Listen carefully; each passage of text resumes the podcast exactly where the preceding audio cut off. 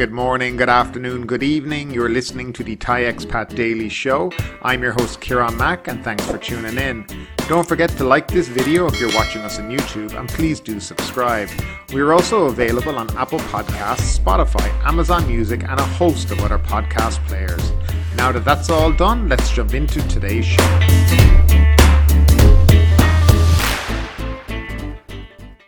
Now, first things first, a number of people have asked me about how they can support the show. Well, I'll be honest, we don't do any of that Patreon stuff or ask for donations here at the Thai Expat Daily Show. However, if anyone enjoys the content and wishes to support us, they are more than welcome to hop over to our new merch store on tpublic.com and browse through our catalogue, where you will find the Good Morning, Good Afternoon, Good Evening and the Let's Just Jump Into It official merchandise. Here you will find t-shirts, hoodies, coffee mugs, along with a few other items. The link is down below in the description, and we'll leave it at that.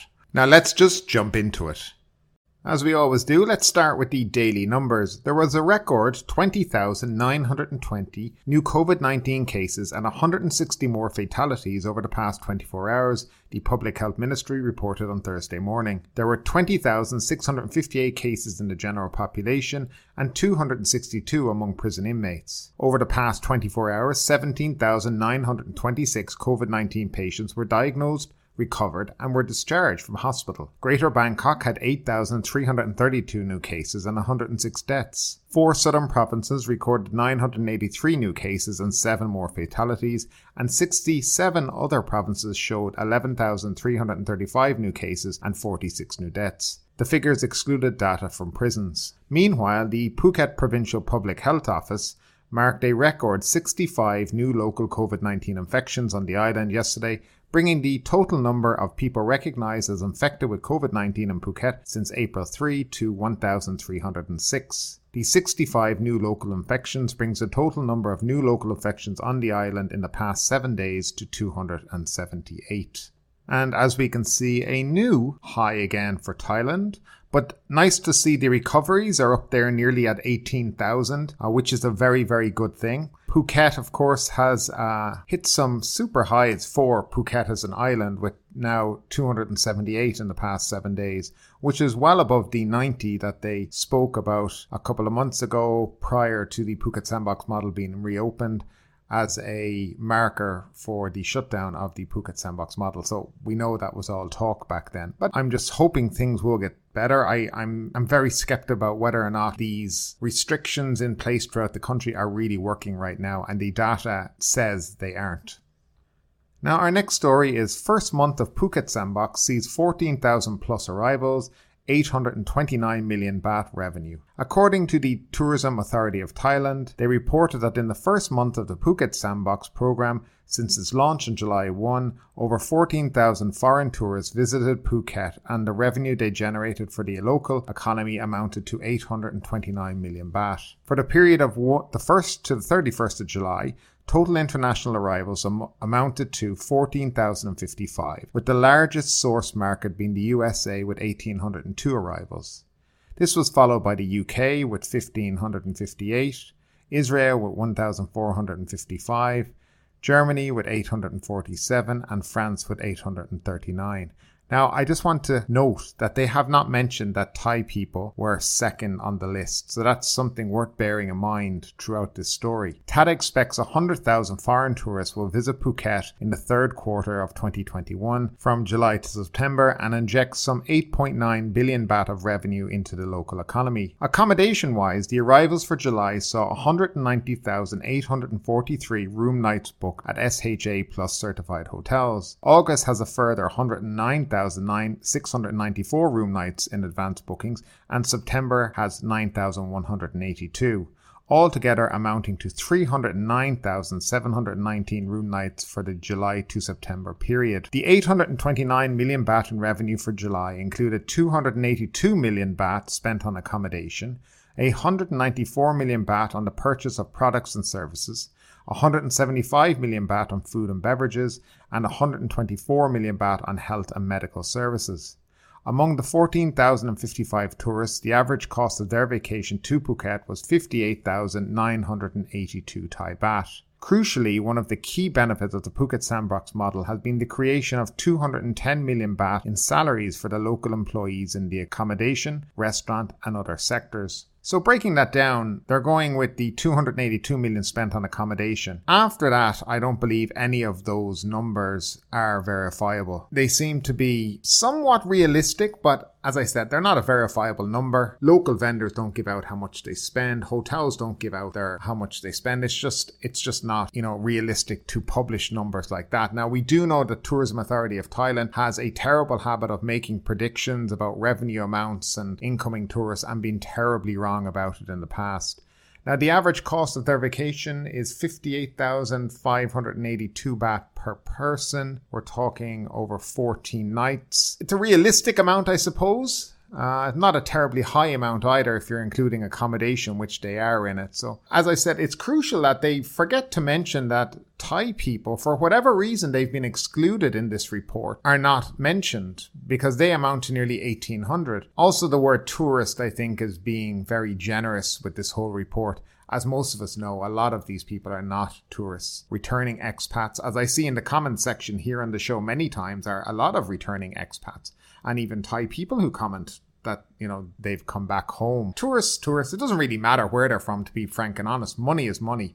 And the positive note from all of that is the 210 million baht that's been paid in salaries in the accommodation, restaurant and some other sectors. Now, that is very important, but it's going to a few select areas and not the whole island overall, which it needs to do. The Phuket Sandbox, I think, if we want to start to see people's lives get better financially, which is, the main thing right now, we do need to see more tourists coming in and an opening up of the Phuket Sandbox model, maybe with lesser restrictions so people can get in and at ease. But we're in the middle of a pandemic here, so I really do think the restrictions are probably not going to be reduced anytime soon, but we'll see how it goes. What do you think about these numbers? Do you think they sound realistic to you? Do you think they're verifiable?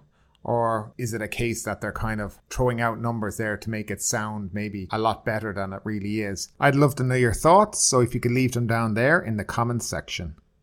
Ban on mass gatherings again. Defence Forces Chief Chalermpol Srisawat has issued an announcement under the emergency decree banning gatherings that risk spreading COVID-19. The move comes as political demonstrations have intensified recently, with a new one planned for Saturday by the Anti-Government Free Youth Group. The rally will take place at Democracy Monument, and demonstrators will then proceed to the Grand Palace, according to the group. Under the announcement, any gatherings that risk spreading the disease or any action that would worsen the hardship of people during the pandemic are prohibited nationwide, except for gatherings or activities that are permitted by authorities or exempted by the emergency decree. The ban applies to areas that have been designated as maximum and strict control zones, maximum control zones, maximum surveillance zones, and surveillance zones. Violators are liable to a jail term of no more than 2 years, a fine of more than 40,000 baht, or both. Deputy Police Spokesman Police Colonel Siriporn warned against anyone joining political demonstrations, saying they will not only risk contracting disease during rallies, but also face legal penalties under the ban and other laws. 5 groups held demonstrations on Sunday, including a car mob rally which gathered near the Veterans General Hospital. Protesters threw firecrackers at police, who fired rubber bullets and used tear gas and water cannon on protesters.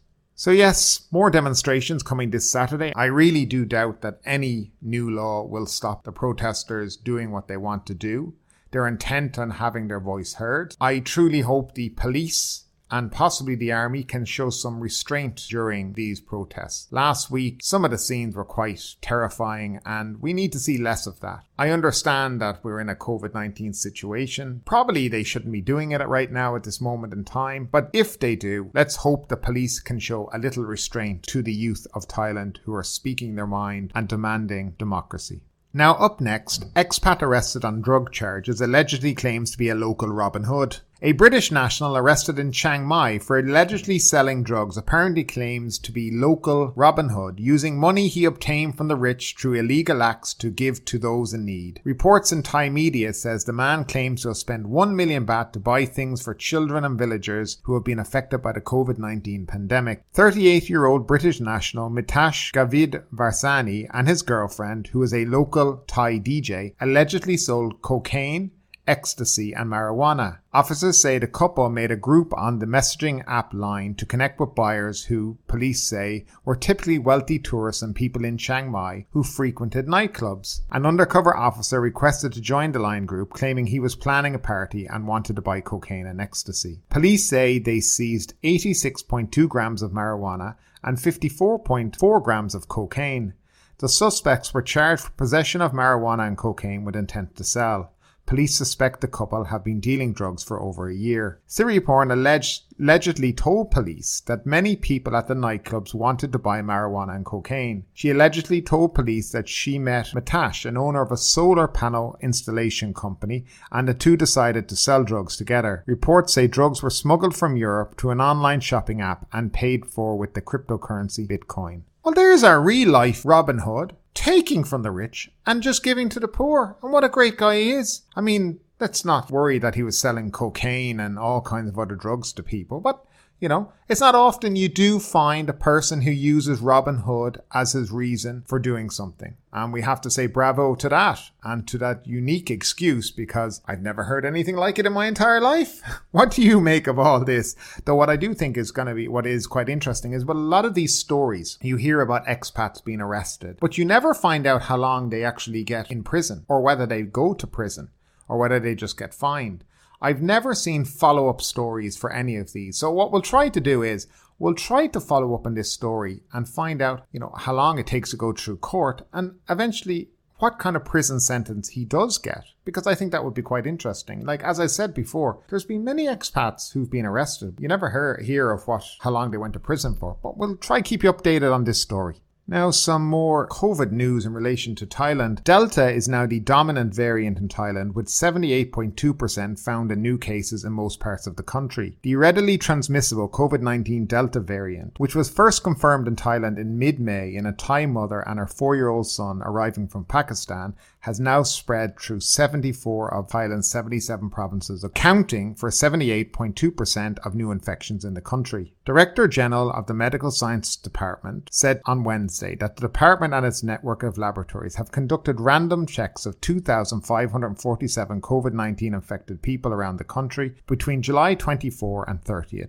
and found that 1,993, or 78.2%, were infected with the Delta variant. 538, or 21.2%, were infected with the Alpha variant and the remaining 0.6% with the Beta strain. A breakdown of the findings between Bangkok and the rest of the country were as follows. Bangkok, of 1,229 samples tested, 86.2% were infected with Delta. In other provinces, of the 1,318 samples tested, 70.9% were infected with the Delta strain. Dr. Supakit said, however, that the Lambda variant, a variant of interest as defined by the World Health Organization, which is spreading in South America, has not been detected in Thailand as of yet.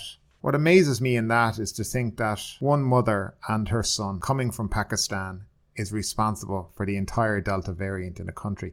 And it just shows you how quickly this virus spreads. And I find that absolutely mind-blowing when you think it's just one or two people. And now it's the dominant strain in Thailand. But now it's become our lives, part of our daily lives. And I hope, I truly hope in the future, this kind of conversations that we're having about Delta and Beta and efficacy of vaccines and everything will stop and we can just get back to our normal lives. And I really do hope that day comes.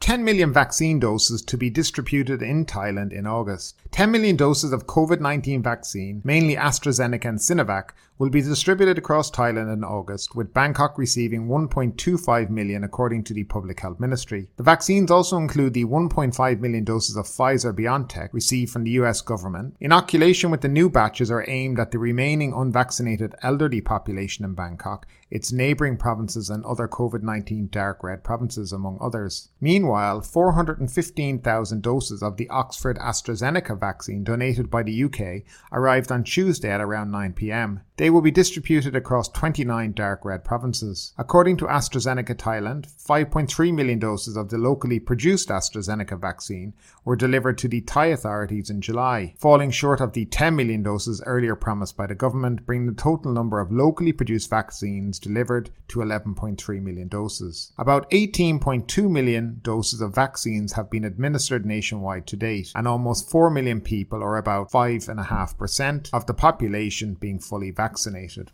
So if they're planning to get this 10 million administered during this month, they really do need to up their vaccination game each day. Now, I've estimated that would be about 325,000 vaccine shots every single day for this month to distribute at that 10 million. Now, Monday to Friday, they do a damn good job. They vaccinate somewhere between 300 and 400,000 people per day, which is it is quite good, but the problem is at the weekends, Saturday and Sunday, and any time there's a public holiday, the number gets divided by 3 or 4. It seems like they're just not organised at weekends to get people in to vaccinate. Now, I've heard from a number of people who work in the public health that the vaccines are there, that there's no shortage of these vaccines at weekends, but there just seems to be a big shortage of staff to vaccinate people. So hopefully they can kind of get around this hump that they seem to have got themselves in at the weekends, because, you know, if you really want to get that 10 million out there and you have 10 million, they need to get into the arms of people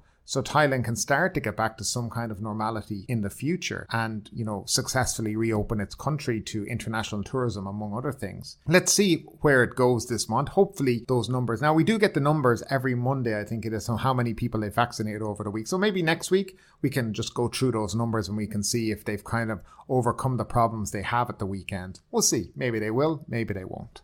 And finally, US plans to require COVID-19 shots for foreign travellers. The Biden administration is taking the first steps towards requiring nearly all foreign visitors to the US to be vaccinated for the coronavirus, a White House official said on Wednesday. The requirement would come as part of the administration's phased approach to easing travel restrictions for foreign citizens to the country. No timeline has been determined as interagency working groups study how and when to safely move forward towards resuming normal travel. Eventually, all foreign citizens entering the country, with some limited exceptions, are expected to need to be vaccinated against COVID-19 to enter the US. The Biden administration has kept in place travel restrictions that have severely curtailed international trips to the US, citing the spread of the Delta variant of the virus. Under the rules, non-US residents who have been to China, the European Union, Schengen area, the United Kingdom, Ireland, Brazil, South Africa and India in the prior 14 days are prohibited from entering the US. All travellers to the US, regarding a vaccination status, are required to show proof of a negative COVID-19 test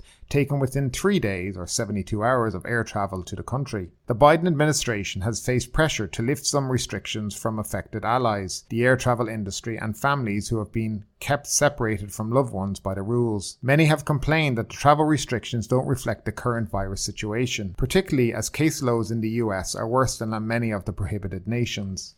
America, probably one of the biggest countries in the world, has, you know, their own restrictions too, just like, you know, Thailand has and other countries. And I think it's worth mentioning. A lot of people discuss about whether to take a vaccine or not, and a lot of people are pro being vaccinated, but there is a loud minority that are anti-vax and don't want to be taking vaccines. But I think we need to look to the future of what travel's going to be. And let's be frank and straightforward about it. If you plan to travel to most parts of the world, you're going to require eventually a vaccination to do so. And I think that's going to be what it comes down to in the future. I really doubt you're going to get away with not being vaccinated, or at least having a COVID test before you enter that country. Now, whether that's right or wrong is a question I'll ask you people out there. What do you think? Do you think it's right to tell people they need to be vaccinated in order to visit a country? Or do you think it's wrong? Do you think it infringes on people's rights? I'd love to know what you think about this topic, because this is a topic that gets people fired up, but also is worth talking about because it's going to be part of our life for a long time. I think this whole COVID-19 outbreak and what it's done to the world, it has changed it, I think, and for the worse, in my opinion. But we're going to be affected by this for a very, very long time. So I'd love to know your thoughts and comments down below in the comments section. And we'll leave it at that for today, and we'll talk again on Sunday. Thanks for tuning in today. If you enjoyed today's episode, don't forget to subscribe. And don't forget to leave us a 5-star rating. We are available on YouTube, Apple Podcasts, Spotify, and wherever you like to listen to your podcasts. Thanks for tuning in, and we'll see you tomorrow.